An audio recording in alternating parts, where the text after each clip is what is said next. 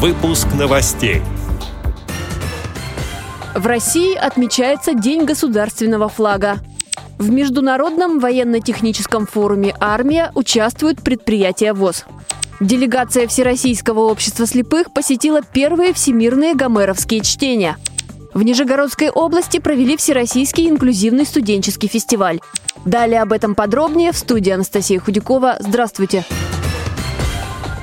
В России сегодня отмечается День государственного флага. В 1991 году над Белым домом в Москве впервые в этот день был официально поднят трехцветный российский флаг. Триколор стал государственным символом нашей страны, наряду с гербом и гимном. Этому празднику посвящают мероприятия, флешмобы и акции. Так в Саранске волонтеры будут раздавать ленточки с российским триколором. По центральным улицам города начнется праздничное шествие. В Республиканской специальной библиотеке для слепых откроется книжная выставка «Российский флаг. Державый символ». В Подмосковье открылся Международный военно-технический форум «Армия». Он проходит в выставочном центре «Патриот» на аэродроме Кубинка и полигоне Алабина. На форуме пройдут демонстрационная и деловая программы. Свои экспозиции там представляют предприятия Всероссийского общества слепых – Ивановский завод электротехники «Электро», автокомплект из Нижегородской области и московское предприятие «Металл-пласт-изделия». Как сообщил пресс-службе вице-президент ВОЗ Владимир Сипкин, предприятие Всероссийского общества слепых представит на выставке широкий ассортимент продукции – форменную фурнитуру и металлическую галантерею, щетки для военной техники, а также блоки защиты электрических сетей. На стендах экспозиции ВОЗ будут представлены образцы продукции еще 11 хозяйственных обществ ВОЗ.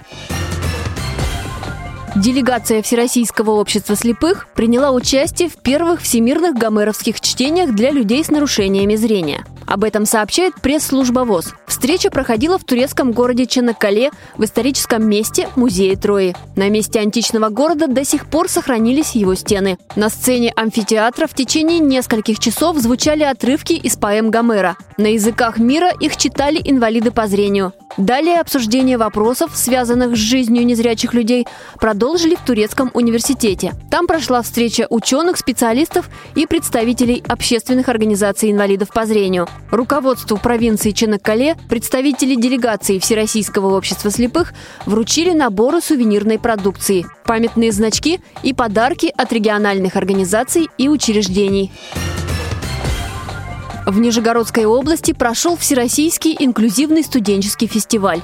Авторы лучших проектов, среди которых были студенты вузов, рассказали аудитории о своих разработках для незрячих людей. В программе были тренинги, семинары, интеллектуальные игры, встречи с участниками веломарафона «Астана-Париж» и катание на велотандемах. Подробности рассказал один из организаторов Вячеслав Царегородцев. Первый день мы знакомились, и студенты представили свои творческие номера. Во второй день у нас была презентация проектов и голосование. Участники обсуждали, активно дискутировали, предлагали какие-то советы по доработке своих проектов. Также у нас э, проходил в рамках фестиваля фестиваля «Квест». Хотелось бы отметить, что в программе фестиваля было много мероприятий, которые подготовили сами участники. То есть, например, Андрей Соснов э, из Санкт-Петербурга провел дискуссию о том, как сделать инклюзивные мероприятия интересными. Юлия Васильева из Москвы подняла такую болезненную тему трудоустройства. Была у нас выставка тифлотехники и, естественно, еще была